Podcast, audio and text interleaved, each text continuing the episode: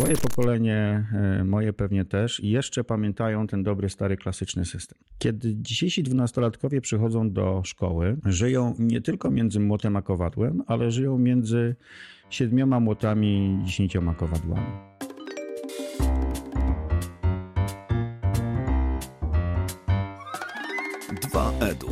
Podcast o szkoleniach, prezentacjach i technologiach wspierających rozwój. Jeśli zależy Ci na efektywności szkoleń i interesują Cię nowinki techniczne, ten podcast jest właśnie dla Ciebie. Przed mikrofonem Piotr Peszko, to jest 24 odcinek podcastu 2 Edu.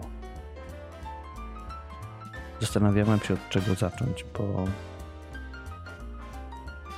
mam dwie wersje. Pierwsza jest taka bardzo, bardzo krótka, no bo podobno w podcastach trzeba od razu rzucić duży kawał mięsa i wiecie, dostar dostarczyć treści, żeby to było takie poważne w ogóle. Z drugiej strony za oknem pada śnieg, jest przyjemnie, zimowo. Tak trochę rozleniwiająco, jest fajny poranek. Nie przedłużając, dalej wkapiam się w ten padający śnieg, a Was zapraszam do wysłuchania rozmowy.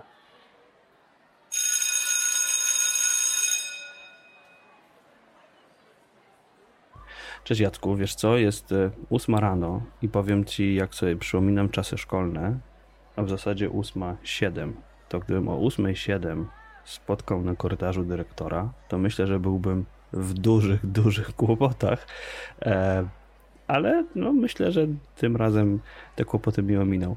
E, jeżeli możesz mi powiedzieć kilka słów o sobie, czym się zajmujesz, co robisz, bo, bo temat mamy dzisiaj zacny i ważny, ale może na początek się przedstawisz słuchaczom. E, cześć, to jak już mnie przedstawiłeś, jestem dyrektorem e, szkoły podstawowej. Nazywam się Jacek Staniszewski, tak jak powiedziałeś. Jestem z Warszawy, mieszkam w Warszawie i kilka lat temu razem z swoją żoną utworzyłem sobie szkołę, która nazywa się Akademii, Akademia Dobrej Edukacji, która znajduje się na warszawskiej Woli. E, ale głównie jestem, e, i tak siebie rozumiem, jestem e, nauczycielem, nauczycielem historii, który po prostu bardzo, bardzo, bardzo lubi uczyć. A to, że jestem dyrektorem, to jest. No wiesz, ja uwierzyłem w taką zasadę, trochę nie chcę, ale muszę, więc tak to się właśnie stało. Poza tym jestem miłośnikiem nowych technologii, tego, co czym się nazywa nowe technologie, bo teraz one już są dosyć e, mało nowe. E, poza tym normalny, absolutnie normalny nauczyciel, który czasami e, ma jakieś przedziwne pomysły i dlatego przez innych potrafi być uważany za nienormalnego. W życiu prywatnym tata i fan Arsenalu Londyn. powiem ci, że to tym Arsenalu to sam zaszczepiłeś tym podcastem, który y, jest prowadzony przez jakichś fanów Arsenalu, jest niesamowicie zmontowany, ale to linki podamy, podamy gdzieś później. A chciałbym przejść do, do, do, tego, do tego, co już zacząłeś, e, czyli rozwinąć ten temat, no bo ja, kiedy moja córka miała iść do szkoły, jest w tej chwili w trzeciej klasie, no to wymyśliłem sobie, no ja, że, że ja nie chcę, żeby ona poszła do takiej szkoły, która którą ja pamiętam, tak? I, I, myślę, że to, że wiesz, jakby to, to gdzieś, gdzieś tam we mnie się działo, żeby edukacja nie przeszkadzała w uczeniu się, nie? Ale dobra, ja o tym myślałem. Pewnie wielu rodziców myślało, a ja to bym zrobił dobrą szkołę. E, no ale ty to zrobiłeś. Jak, czy mógłbyś mi przybliżyć jakby ten proces? W sensie, skąd się wzięła w tobie motywacja, żeby tę szkołę faktycznie zrobić? No bo to, wiesz, jakby myśleć o tym, że czegoś nie lubię i chciałbym to zmienić, a to faktycznie zmienić, to są zupełnie dwie różne rzeczy. Są dwa czynniki, wydaje mi się. Jeden, e, jedna przyczyna to taka e, to takie stałe poczucie, e, kiedy jeszcze pracowałem w szkole tak zwanej tradycyjnej, bo nie mówimy normalnej, dlatego że wtedy wychodzi, że moja jest nienormalna. Tradycyjnej, to y, zawsze czułem się troszeczkę y, wyautowany, y, bo wydawało mi się, nawet wśród moich kolegów, nauczycieli historii, że ja trochę inaczej podchodzę do tego, czego uczę i mam zupełnie inny pogląd na to, co dzieciaki powinny wiedzieć po moich lekcjach. I wtedy, kiedy spotykaliśmy się w pokojach nauczycielskich i rozmawialiśmy o tym, co robimy, to wychodziło na to, że tamte dzieciaki wiedzą więcej, moje nic nie wiedzą, są, mają najgorsze wyniki i tak dalej, i tak dalej. To, był, jakby, to, to była taka ta rzecz, która we mnie podskórnie cały czas drążyła skałę Y, ale ona była podskórna i podświadoma i nie do końca sobie zdawałem sprawę, że ona jest taka ważna. Druga rzecz to taka, że życie prywatne wypadki życiowe e, spowodowały, że z no, rodzinnego, bo ja w ogóle jestem krzyżakiem, ja pochodzę z Malborka, potem się przeprowadziłem do Gdańska, e, a z Gdańska musieliśmy się przeprowadzić do Warszawy e, ze względów na zdrowie mojego syna i tutaj potrzebowaliśmy szkoły, która będzie szkołą integracyjną i która pozwoli mojemu dziecku no, być tym, kim jest, to znaczy zupełnie, mm, zupełnie pełnosprawnym młodym człowiekiem e, na umyśle, natomiast no, niestety dziecko nie może e, biegać i nigdy nie zostanie mistrzem świata na 100 metrów. E, no i szukaliśmy takiej szkoły, która to zrozumie i że, że, że jest inny pod pewnymi względami, natomiast jest jak najbardziej taki sam pod względem umysłowym i w tym dużym mieście jakoś trudno nam było znaleźć taką szkołę. Wydawało nam się, że taka jest, ale potem się okazało, że, że nie za bardzo bo na przykład sala do rehabilitacji była na parterze, a winda była e, zepsuta, więc trzeba było nosić wózek na dół, co wydawało mi się dosyć e, no, nie e, włączające, tylko wyłączające. No więc wtedy z żoną, raczej żona niż ja, powiem szczerze, powiedziała dosyć tego, robimy swoją szkołę. Ja się złapałem za głowę, bo mnie to zawsze trzeba ciągnąć do takich dużych mm, przedsięwzięć. No, ale jej się udało. Udało jej się wynająć salkę w liceum, myśmy tam, ja tam zacząłem chodzić, e, poduczać trochę takich małych brzdąców e, zerówkowych i pierwszoklasowych historii. Stwierdziłem, że to jest wielki fan, że, że zaczynają mnie ci 16-17-latkowie troszeczkę nudzić tą swoją postawą. I po dwóch, trzech latach zacząłem na co dzień tam pracować, a potem no, okazało się, że nie chcąc, ale musząc, zostałem dyrektorem i teraz Szkoła jest dosyć duża, ma no jak, dosyć duża jak na tego typu szkołę, ma, e, ma około 100, 100 uczniów, e, którzy e, są, e, no teraz są na feriach, bo u nas w Warszawie teraz są ferie, kiedy nagrywamy. A, no to powiem ci, że e, przyjemnych ferii ci życzę przede wszystkim, ale widzę, że widzisz, ty na feriach pracujesz, to, to, to się nie liczy. Co to za ferie, gdzie ty pracujesz? No, następny tydzień będzie odpoczynkowy. Ten tydzień moi nauczyciele pracują razem ze mną. Y, za godzinę już będziemy się samokształcić. Super, świetnie. Jacku, ja powiem Ci, że mm, chciałem przejść od tego jakby, mm, dziękuję bardzo za, za tę historię, bo, bo ona, jest, y, ona jest myślę ważna i, i inspirująca, bo, bo widzisz, no ja nie miałem na tyle motywacji, żeby e, nie wpuścić dziecka w tę pewną maszynę szkolną e, i ale co dla mnie, co dla mnie zaskakujące, kiedy przygotowywałem się do tej rozmowy, oczywiście przeglądałem, przeglądałem Twoją stronę i oczywiście linki do niej podamy, ale um, co jest dla mnie bardzo, bardzo ciekawe i co, co jest inspirujące, to jest e, pewien cytat, który pozwoliłem sobie parafrazować, usuwając kwestię szkoła i uczeń z tego. Hmm. I co przeczytałem na Twojej stronie? Staramy się zapewnić bezpieczeństwo. Podstawą sukcesu jest pełne zaufanie. Każdy jest inny i potrzebuje innego podejścia. Równo nie znaczy sprawiedliwie. Przede wszystkim uczymy każdemu, wyznaczając inne cele. Szanujemy prawo. Nie oceniamy, nie porównujemy, nie namawiamy do rywalizacji. Kiedy nie umiemy pomóc, szczerze o tym mówimy. I wiesz co? To są takie wartości, które ja chętnie widziałbym w każdej firmie, organizacji, na każdym szkoleniu mm, na każdym, w każdej sytuacji, gdzie ludzie szczerze chcą coś sobie dać. I powiedz mi, skąd w ogóle taki pomysł na, na, na taki, zrobienie sobie takiego, takich zasad? No bo to są, to są bardzo prosto zapisane słowa, ale jak rozumiem, one niosą w sobie ogromny ładunek takiego zobowiązania wobec tych uczniów.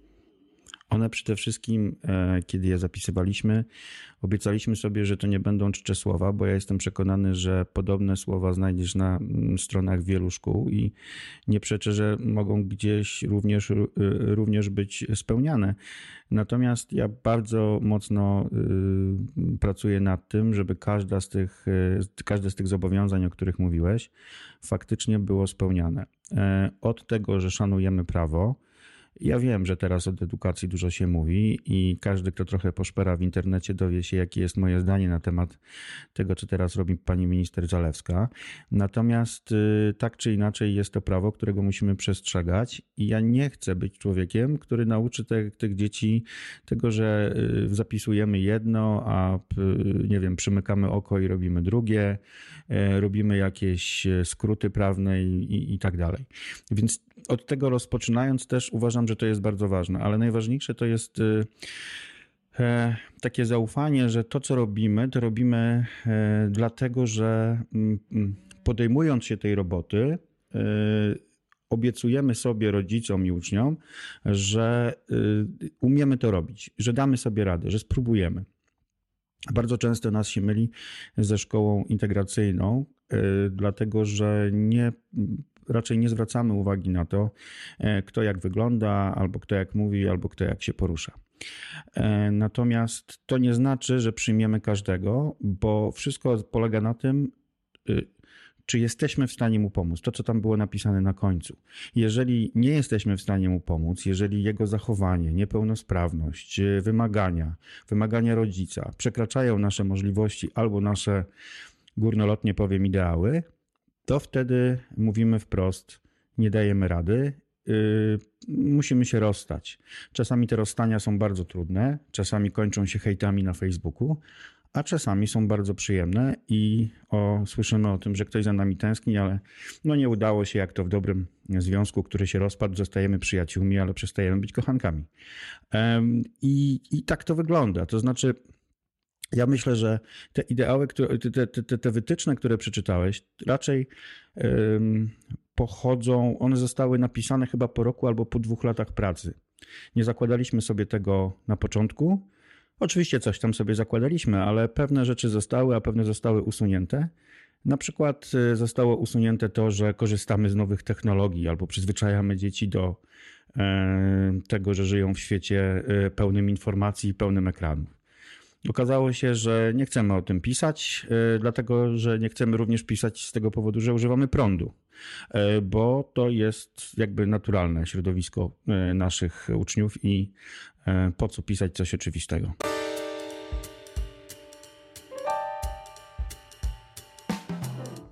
No, tutaj elegancko podprowadziłeś mnie pod moje kolejne pytanie, bo kolejne pytanie dotyczy tego, że wiesz, ja święcie wierzę, co już powiedziałem, że ja miałem szczęście, bo mnie szkoła nie przeszkadzała się uczyć. I ja gdzieś na pewnym etapie nabyłem takiej życiowej ciekawości, takiej chęci uczenia się. I chciałbym, żebyśmy przeszli teraz do takiego pytania, które jest, które umówiliśmy się, że będzie głównym tematem i ono może trochę brutalnie zabrzmieć, ale dlaczego dwunastolatkowie mają dzisiaj przez radę? No bo to miało być główne pytanie i główna dyskusja nasza. mają przesrane, dlatego że mają przesrane. Y, y, jest sobie taki dwunastolatek, który mm, ma rodziców, którzy mają około trzydziestki, załóżmy 32-33 lat, którzy pamiętają swoją szkołę mm, jeszcze z lat 90., kiedy ta szkoła nie y, była taka jak dziś. E, przepełniona nowymi technologiami, właśnie. Nie mieli oni w ręku swoich smartfonów ze swoimi grami. Ci rodzice e, nie mieli w telewizji tyle kanałów, przede wszystkim nie mieli YouTube'a i Instagrama. Bawili się sami z sobą. Głupie zabrzmiało. Bawili się razem e, na e, podwórkach, czy bawili się jakoś w rodzeństwie, czy kłócili się razem i tak dalej, i tak dalej. Ci rodzice, twoje pokolenie, moje pewnie też, jeszcze pamiętają ten dobry, stary, klasyczny system.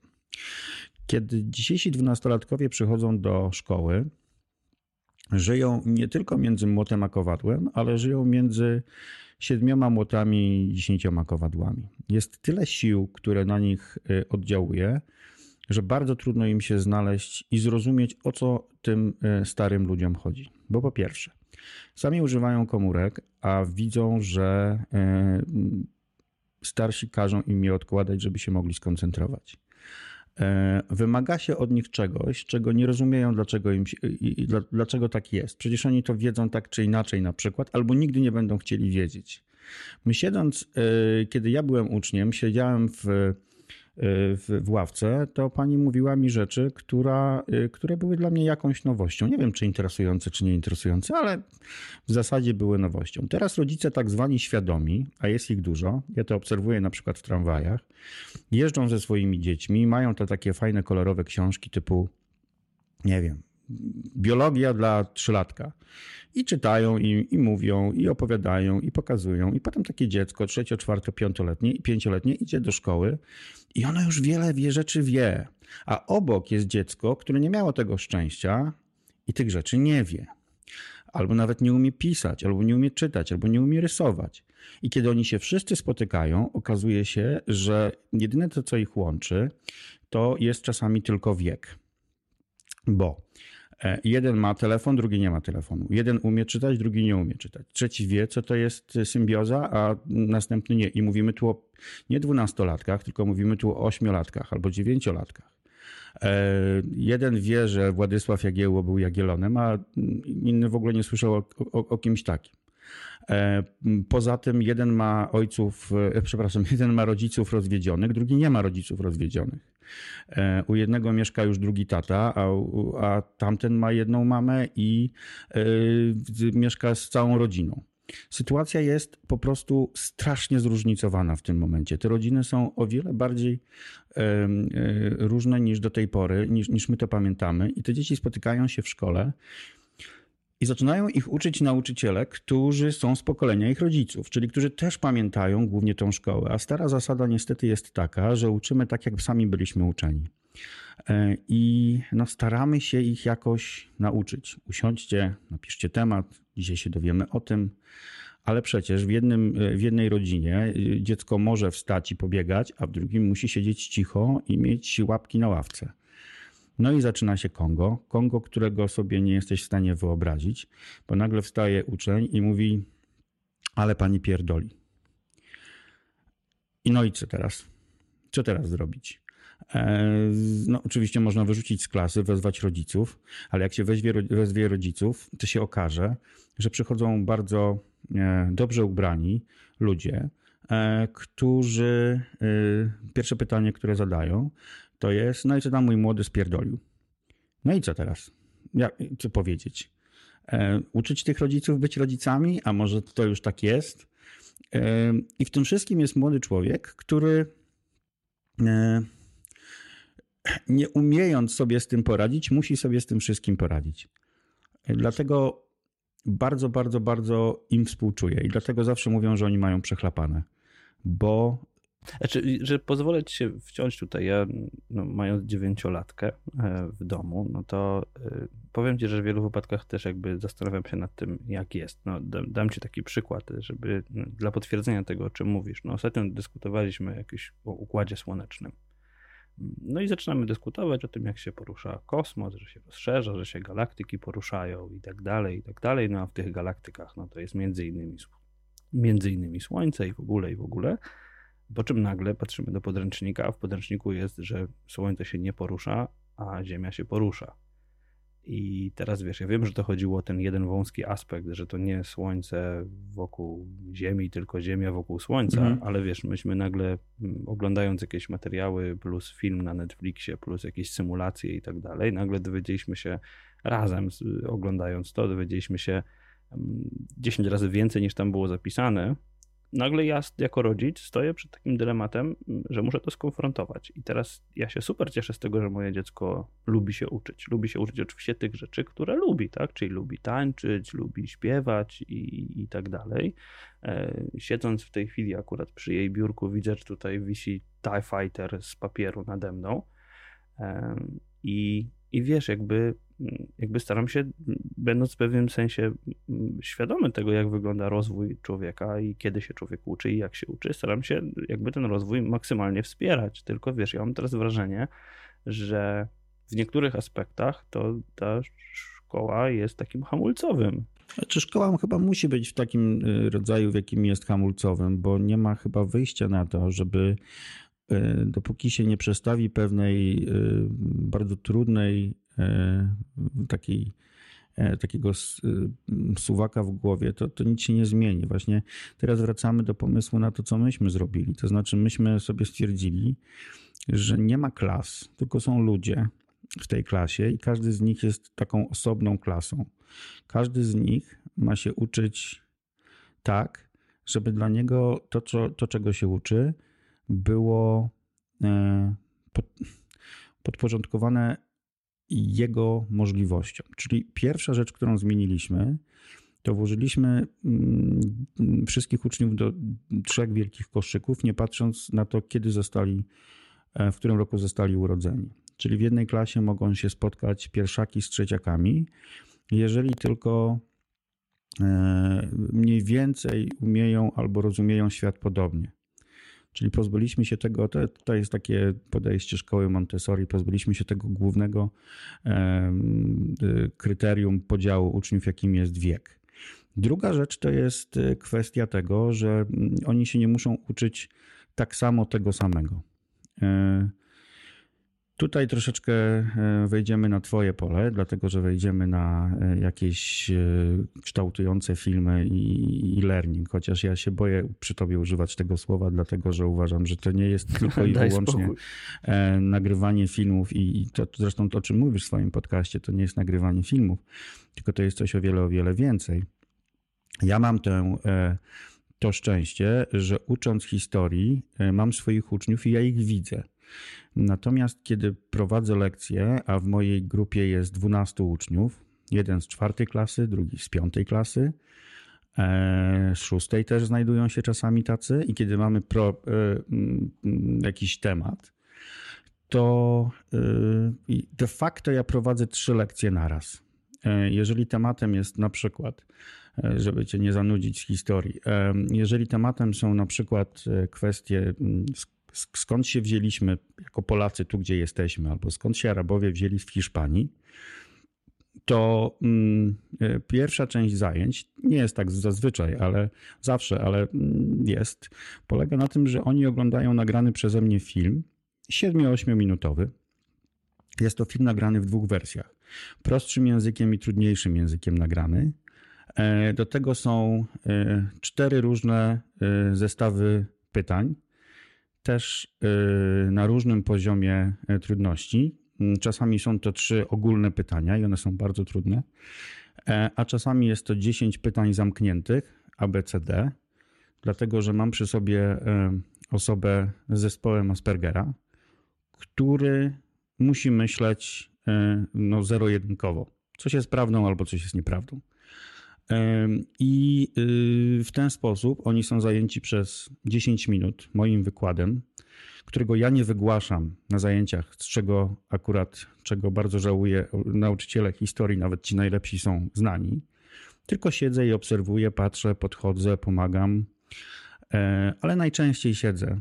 Patrzę, jak sobie z tym radzą, bo też tego, czego bardzo uczymy w szkole, jest to, żeby dzieci nie pytały się nauczyciela o pomoc. E, mają pytać się siebie, mają prosić siebie o pomoc. U nas nie ma czegoś takiego jak ściąganie, tylko jest proszenie o użyczenie swojej wiedzy. E, więc nikt się z tym nie e, kryje, że przed zajęciami coś sobie tam odpisuje dlatego że też wie, że może powiedzieć, że to akurat odpisałem od Janka, dlatego że ja tego nie miałem, bo nie umiałem tego znaleźć.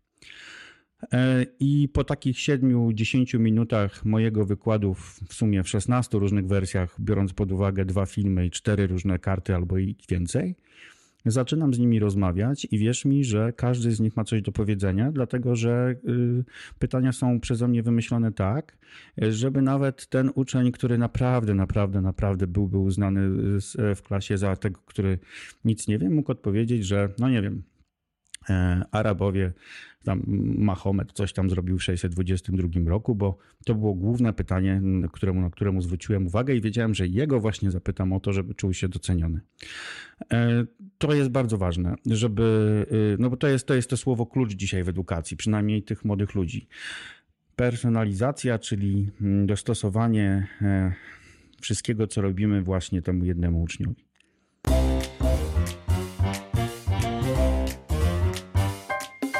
No tak, powiem ci, że to, to jest no, imponujące. Przede wszystkim z racji tego, o czym mówisz, co, z czym ja się spotykam jakby z drugiej strony, bo mm, co, co, co powiedziałeś, co jest super ważne moim zdaniem w takim uczeniu się, to jest to, że widzisz, ta, ta twoja klasa, jakby chcesz ich stymulować do tego, żeby oni pracowali razem.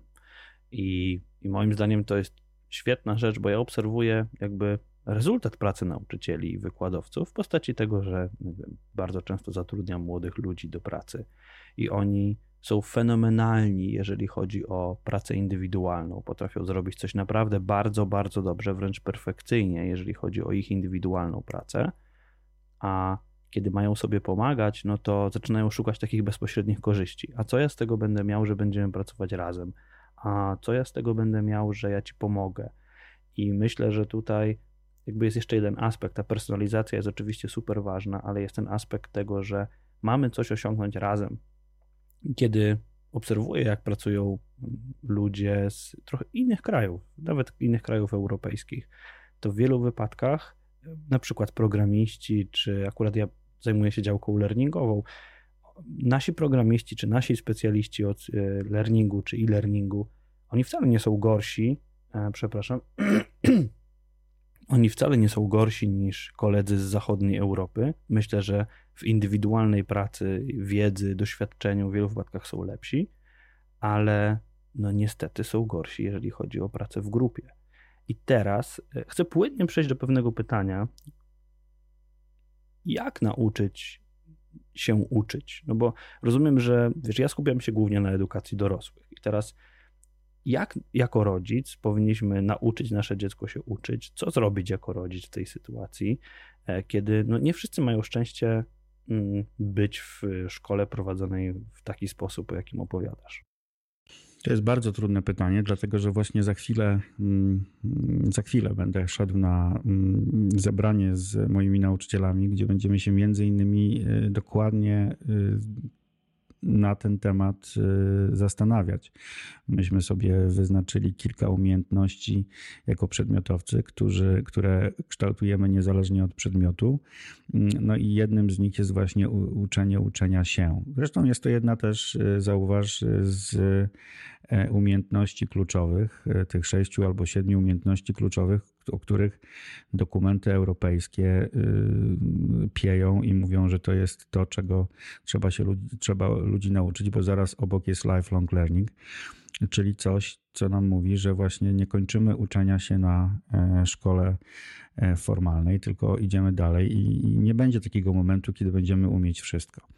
Ale odpowiadając na to pytanie, y, ja myślę, że przede wszystkim e, trzeba bo to jest bardzo trudne pytanie, jak nauczyć uczenia się, dlatego że ja też cały czas się nad tym zastanawiam, ponieważ e, wydaje mi się, że przede wszystkim wydaje mi się, że musimy bardzo mocno e, wcisnąć hamulec dla tych młodych ludzi i dla kogokolwiek. To znaczy dla kogoś, kto jest po, naszej, po naszym systemie edukacji, nie mówię o polskim, ale o tradycyjnym systemie pruskiej edukacji.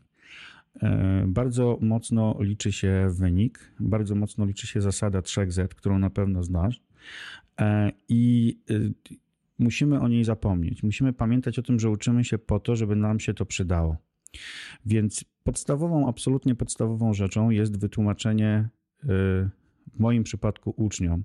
Ty masz trochę łatwiej, dlatego że u ciebie y, ludzie, którzy do ciebie przychodzą, wiedzą, dlaczego się uczą. To znaczy, oni chcą się uczyć tego, czego się uczą i mają motywację do tego, żeby to zrobić. Czasami z motywacją w szkole jest ciężko. Więc e, wydaje mi się, że, be, że, że kluczem do, całej, do całości jest motywacja. Wytłumaczenie, dlaczego robię to, co robię. Jeżeli się to nie powiedzie, odpuszczamy, przynajmniej my w szkole. Istnieje coś takiego jak minimum. Jeżeli ja widzę, że z tym człowiekiem niczego nie zrobię, to mówię mu, Franek, ty chyba jednak będziesz matematykiem. On mówi, no. Ja mówię, to tutaj masz, no umówmy się, co ty dla mnie zrobisz. I ja wiem, że ja już nic mu nie zrobię, dlatego że on nie ma motywacji. Jeżeli człowiek nie będzie miał motywacji, to jest ciężko, ale e, w, przypadku e, naszym, polskim, na naszym ogródku bardzo dużą rolę spełnia jednak ocenia, ocena innych osób. To znaczy, nie będę się tego uczył, bo ktoś inny powiedział, że jestem w tym słaby, albo ktoś inny wiadomo, że jest w tym lepszy już od razu, nie będę do tego startował. Inni się śmieją, kiedy ja mówię to, co mówię, wolę się więc nie odzywać. Moi rodzice wymagają ode mnie tego. E, jest takie angielskie y, słowo, które bardzo mocno ostatnio w e, edukacji e, zaistniało, które nazywa się ownership.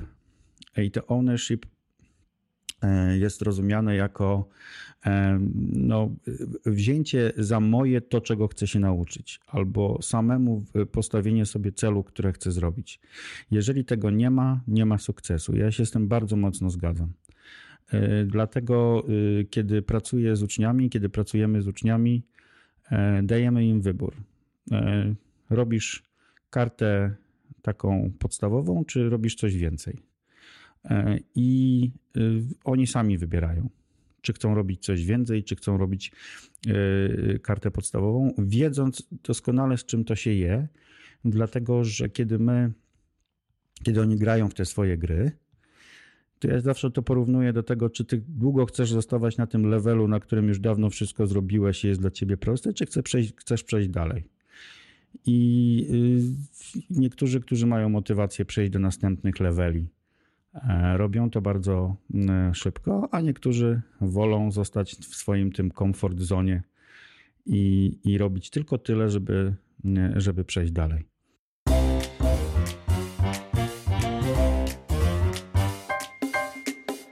Widzę, że, że to faktycznie ta motywacja w ogóle w uczeniu się dorosłych, ona jest super ważna. Jakby w uczeniu się dorosłych nikt nie dyskutuje o motywacji. Trzeba ludzi motywować. I wiesz, nawet jak w jednym z podcastów ostatnio mówiłem o tym, jak jest zbudowany jeden z największych takich, naj, najbardziej, albo najbardziej znanych systemów, czy to jest Masterclass, czy to jest Lynda.com, w każdym z tych systemów na początku jest materiał wideo po to, żeby tego człowieka trochę zapalić, że dasz radę, że spróbuj, to nie jest trudne, każdy to może zrobić, a dopiero później wykonuje się fizycznie do zadania, więc, więc tam już wiadomo, że ta motywacja jest ważna. No ale jeżeli teraz mamy takiego młodego człowieka, który wszedł na rynek pracy, no i my go chcemy uczyć, no bo mimo wszystko organizacje, duże, średnie, małe, wszelkie, no mają jakieś swoje procesy, mają jakieś swoje zadania do zrealizowania. Chcemy tego człowieka nauczyć efektywnie pracować, wejść w organizację jakoś, no bo jakieś mamy wobec niego oczekiwania.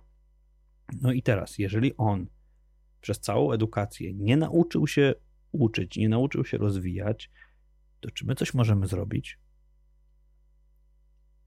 Tak, no z takim młodym człowiekiem, który powiedzmy ma tam 20 parę lat, nie nauczył się uczyć. On wie, może przeczytać książkę, on się nauczy książki na pamięć, on umie rozwiązywać testy i, i tyle. Moim zdaniem nie. Moim zdaniem y, sprawa już jest zamknięta. To znaczy, no może jestem pesymistą. E, jeżeli nie robił coś, czegoś e, sam dla siebie w czasie i kiedy i był tylko taki, e, znamy pewnie tak zwane bardzo dobre licea, do których nic nie mam, ale tam też bardzo często za bardzo dobrych uczniów uznawani są ci uczniowie, którzy mają ze wszystkiego 5-0 albo nie daj Boże jeszcze 6-0. Ja po prostu nie, nie, nie wierzę w, rogo, w robokopy żyjące na świecie prawdziwym albo w Batmanów i tego się po prostu nie da zrobić. Jeżeli ktoś taki jest, to znaczy, że co jest jego pasją? Dlatego, że no, oprócz motywacji jest jeszcze słowo pasja. Bez pasji daleko się nie przejdzie. Ja yy, uważam, że jeżeli ktoś taki przechodzi przez system edukacji i nikt nie złapie się za głowę, że ten człowiek nie ma żadnego swojego świra, i niczego nie poświęcił, choćby z nienawidzonej geografii, dlatego żeby się uczyć bardziej matematyki, to coś jest nie tak, bo koniec końców wyjdzie to, o czym ty mówisz. Więc jeżeli pytamy się o dwudziestoparolatka, który mm, przechodzi przez ten system bez motywacji i nastawiony tylko i wyłącznie na osiągnięcie odpowiedniego wyniku, to moim zdaniem y, takie E, rzeczy, o których, których teraz się wymaga od młodych ludzi, czyli przede wszystkim elastyczności, e, dochodzenia samemu do pewnych rzeczy, wybierania pewnych rzeczy ważnych i nieważnych, organizowania sobie czasu, e, odpowiedzenia sobie na pytanie, właśnie, dlaczego robię to, co robię. Jeżeli tego nie będzie, to z nim on nie zostanie nikim oprócz y, nudnego, może wykładowcy na uniwersytecie jakimś. No bardzo mi jest przykro, ale ja nie sądzę, żebyśmy, chyba że prze, zrobimy jakiś brainwashing, ale ja się na tym nie znam. Znam natomiast takich ludzi.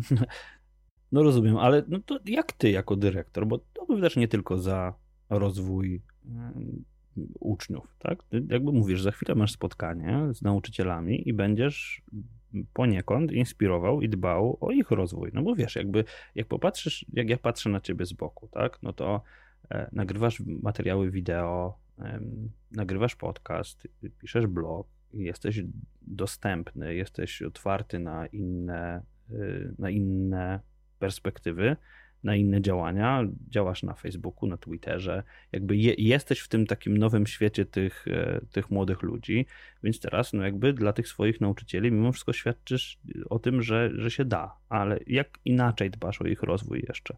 No przede wszystkim pamiętam o tym, że nie każdy nie nadaje się do tego zawodu, po pierwsze, a po drugie nie każdy nadaje się do mojej szkoły. E, I mm, to znaczy, są tacy nauczyciele, którzy, których nigdy w życiu nie przyjmę do szkoły, e, którzy pracują w świetnych szkołach, ale u, u, u mnie by nie pasowali. Dlatego, że nie mają świra, nie mają swojej pasji, nie mają czegoś, co ich. Yy, co pokazuje, że interesują się czymś innym, że, że, że, że są czymś więcej niż nauczycielami, belframi. E, ja, jak usłyszę, że nauczyciel ma, jego konikiem jest, e, nie wiem, piłka nożna, a uczy w geografii, albo e, składa jakieś modele, a uczy biologii, to ja już wiem, że ten człowiek jest w mojej lidze, dlatego że mm, horyzont tego człowieka jest o wiele szerszy niż jego przedmiot, że nie robi tego dlatego, że musi to robić. E, więc y, jeżeli już mam inspirować kogoś, albo jeżeli mamy się wspólnie czegoś uczyć, bo to nie jest tak, że ja wszystko umiem, e, mam nauczycieli, którzy naprawdę są y, pod pewnymi względami e, lepsi i mają bardziej kreatywne pomysły niż ja. Jeżeli, znaczy no cały, ca, cały wyc polega na tym, jak się mówi w Wielkopolsce, żeby wziąć i dobrać sobie odpowiednich ludzi na samym początku.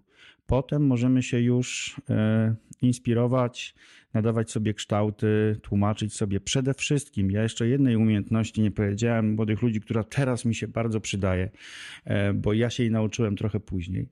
Mm, ale ludzie dorośli mają ten problem ze sobą, że nie umieją przy, przyjmować krytyki. Jest albo, albo chwalenie, albo opieprzanie. E, nie ma nic pośrodku. E, natomiast y, staramy się właśnie mówić sobie prawdę w oczy, po to, żeby sobie kreatywnie później jakoś z tego wyjść. I y, ja też tego młodych ludzi uczę, na przykład po jakiejś prezentacji albo po czegoś mówię, a teraz wszyscy się wypowiedzą szczerze, co o tym sądzą, e, a ty zrobisz, poprawisz prezentację z, tak, jeżeli sądzisz, że te uwagi są ok. I tak samo robimy z sobą. Naprawdę staramy się bardzo mocno się krytykować. E, i tym samym siebie wspierać, ale też nie boimy się poprosić o pomoc. To jest dokładnie to, czego, o czym mówiłem wcześniej. Nie umiem, poproszę o pomoc. Nawet jeżeli ktoś mi da y, przepisać, to to jest lepsze, dlatego że ja wiem i umiem przyznać się do błędu. Nie ma nic gorszego jak udawanie, że się coś wie. Stąd na przykład no czasami się przyznajemy, że nie możemy mieć tego dziecka w szkole, bo przyznajemy się, że nie wiemy, jak sobie z nim poradzić. E, no tak, wiesz, jest to, jest to pewnego rodzaju, myślę, od, odwaga taka do bycia autentycznym i bycia szczerym. I, no i to jest trudne, wiesz, bo z drugiej strony, jak ja sobie przypomnę, jak e, pierwszy raz w życiu dostałem od kogoś feedback, i nawet nie wiedziałem, co to jest feedback. I to miałem taką sytuację, kiedy ktoś zapytał, chcesz feedback? I ja mówię, no, no chcę. A wiesz, nie wiedziałem, co znaczy feedback, no nie? I nagle spotkałem się z kimś, który mówi to, to, to, to, to, to, to i to było źle. E, to powinnoś poprawić, na to zwróć uwagę.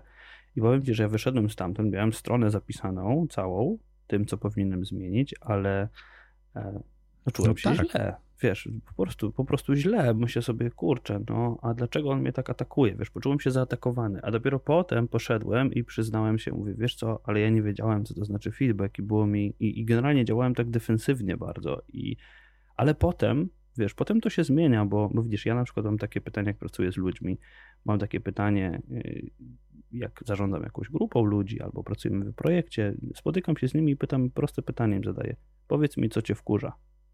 I, i to działa cuda no. czasami.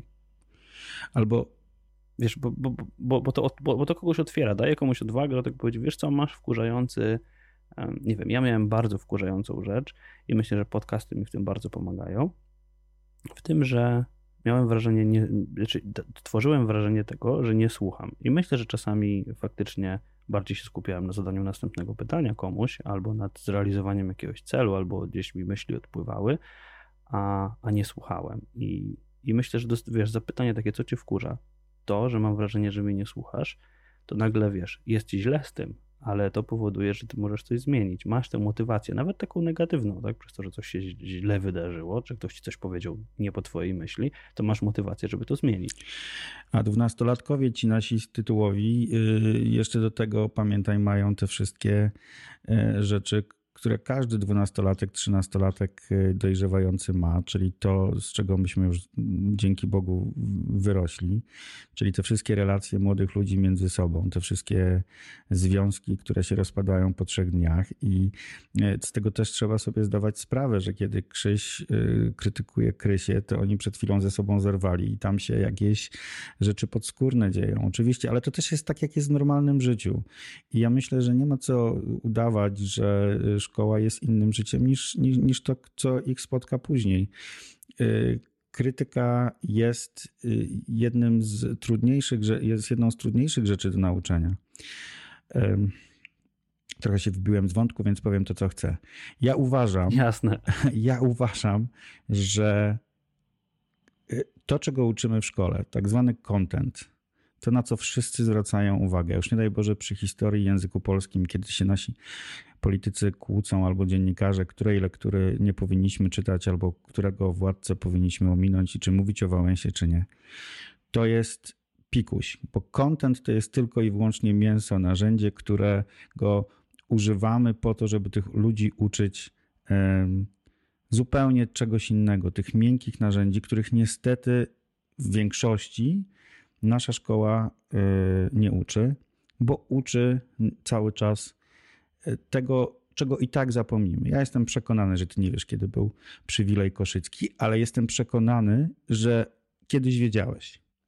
Y, I było to dla ciebie bardzo ważne. Pytanie, po co to wiedziałeś kiedyś, skoro teraz nie wiesz? Wiesz, ja z historii zawsze miałem truje i to ledwo truje, wiesz? Bo ja byłem bardziej ten, co lubił chemię i fizykę no dobra, niż ale historię. Powiedz mi, co to znaczy, że miałeś truje? Co to znaczy, że jest Nic. uczeń na truje? To znaczy, że co? Że, że, y, że bo ja nie rozumiem, ja w ogóle instytucja y, trój jest dla mnie y, idiotyczna, dlatego że jeżeli ja uczniowie mówię, Staś, zrób pralkę. Dobrze, co pralka powinna robić? Pralka powinna prać. Ok, czyli dopóki pralka nie pierze, to nie jest pralką. Czyli albo ta pralka jest, nie pierze i ma, jest wtedy na dwójkę albo na jedynkę, na jedynkę, bo nie pierze, albo pierze i jest może na piątkę. Jeżeli ma jakiś jeszcze program dodatni albo w ogóle ma programy, to jest na szóstkę. Ale ja nie wiem, co to jest pralka na trójkę. To znaczy, to co? Ma, jest biała, ma dziurę w środku, ale nie pierze. Ja nie rozumiem tego i dlatego y, ocena w ogóle jest czymś, o czym kiedy indziej porozmawiamy może, bo, bo ona nic człowiekowi nie mówi. Że byłeś trójkowym uczniem na historii, to ja nie wiem, czy ty ją lubiłeś, czy ty jej nie lubiłeś. Wiem... Znaczy wiesz co, ja jej nie lubiłem, ale z pewnie z pewnych e, przyczyn takich, że wiesz co, ja do dzisiaj mam problem z tym, żeby zapamiętać datę. Dla mnie data jest jakimś takim tworem. Dla Autentycznie, też, data dla jest dla też. mnie takim tworem, którego ja nie pamiętam. Dla Pamiętam fenomenalnie, wiesz, związki przyczynowo-skutkowe, analizuję, kto co myślał, a co on mógł myśleć, a jakie były realia. I to mnie interesuje, dlatego na przykład ja uwielbiam oglądać historię bez cenzury. E, uwielbiam oglądać tego pana z zamku Chojnik, który opowiada o historii, tak? E, lubię, to, lubię to oglądać, lubię oglądać filmy historyczne, czy nie wiem, serial taki jak The Crown. E, lubię to jakby w ogóle z tego, że... The Crown czy ten... Koronę Królów, bo to się łatwo pomylić. Nie, The Crown. Korony Królów jeszcze nie oglądałem i nie wiem, czy będzie mi dane, ale wiesz, jakby mało mam kontaktu z jakby mediami, wolę je tworzyć niż konsumować, e, ale zbliżając się powoli, powoli do końca, no to co mam zrobić jako rodzic takiej dziewięciolatki? Tak w trzech punktach. Słuchać jej bardzo mocno. E, po pierwsze, czy chętnie chodzi do szkoły, e, czego się nauczyła, e, co ją. W... Ja, ja przede wszystkim uważam, że nie powinniśmy zadawać jako rodzice pytanie, jak było w szkole, bo zawsze usłyszysz, że dobrze albo niedobrze. Zadaj lepiej pytanie, e, co ci dzisiaj w szkole zaskoczyło? Czy nauczyciel powiedział coś, czego nie wiedziałaś? E, I co to jest? E, więc interesować się na co dzień raczej spadkiem albo wzrostem jej motywacji i ciekawości niż ocenami. To jest jedna rzecz. Druga rzecz, mimo wszystko, być bardzo uważnym na nauczycieli i jeżeli i rozmawiać z nimi, wyczuć, czy nadajecie na tych samych falach. Jeżeli nadajecie na tych samych falach, to wierzyć im i ufać im, bo czasami jest tak, że my widzimy w dzieciach, mówię tutaj o swoich dzieciach yy, prywatnych, a nie tych, których uczę, yy, że widzimy w swoich rzeczach coś, czego nie ma, bo je za bardzo idealizujemy. Czyli czasami jednak yy, pamiętać o tym, że to jest też od, od, odrębna istota, która może nie chcieć tego, co my jej dajemy i uważamy za najlepsze, e, bo może my coś wpychamy, może ona chce czegoś innego. E, I trzecia rzecz, najważniejsza, dać jej im być, dać im być dziećmi, to znaczy nie panikować, kiedy dziecko przychodzi do domu o godzinie 15, 16 i cały czas się bawi, no pewnie, że, że po, może po, po dwóch tygodniach można się zapytać, dlaczego nic nie robisz, ale generalnie cieszyć się z tego, że jeszcze ma ochotę być dzieckiem i wymyślać swoje światy i interesować się tym, czym się interesuje. Nie zmuszać, nie robić z niej e, profesora Harvardu, kiedy jeszcze ma przysłowiowe przez ranę 12 lat. Dziękuję Ci bardzo za tę e, poradę, bo no, wezmę sobie do serca, będę stosował. E, myślę, że ten fragment podcastu sobie, e, wiesz, ustawię jako dzwonek w telefonie. Także dziękuję Ci bardzo. I zamykając to dzisiejsze nasze spotkanie, mm, powiedz mi, gdzie można znaleźć więcej informacji na temat tego, co robisz, jak robisz i na jakie strony słuchacze powinni wejść, żeby znaleźć więcej inspiracji od Ciebie.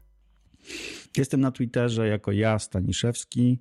E, jestem e, twórcą strony mojej, e, mojej akademii, czyli warszawa.dobraedukacja.edu.pl. Tam piszemy o życiu szkoły, ale nie tylko.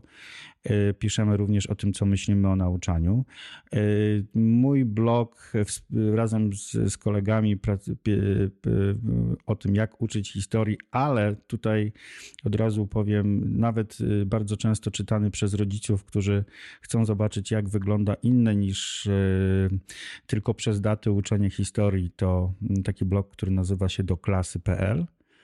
E, I trzecia i ostatnia rzecz e, to mój podcast.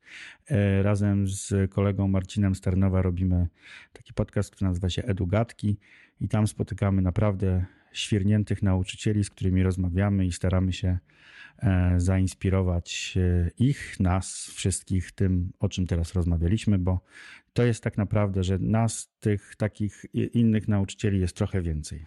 Jest dużo. Super, dziękuję Ci za te wszystkie, za te wszystkie ciekawe, ciekawe linki. Na pewno dodamy je, dodam je pod podcastem. No ale cóż, no teraz czas na dzwonek i rozumiem, że Ty wracasz do swoich prac z nauczycielami. A no cóż, a ja do swoich, także Dokładnie. Dziękuję Ci bardzo i do usłyszenia. Mam nadzieję, że ta rozmowa była dla Was interesująca i ciekawa, pomimo tego, że nie dotyczyła wprost uczenia w kursach online, to myślę, że niesie ze sobą mnóstwo inspiracji. Dziękuję Wam bardzo za uwagę. Oczywiście zapraszam do komentowania. Zapraszam do dołączania do grupy e-learning robię. Możecie sobie ją na Facebooku znaleźć. I bardzo, bardzo proszę Was o opinię na iTunes. Dzięki bardzo i do usłyszenia za tydzień. 2EDU. Podcast o szkoleniach, prezentacjach i technologiach wspierających rozwój.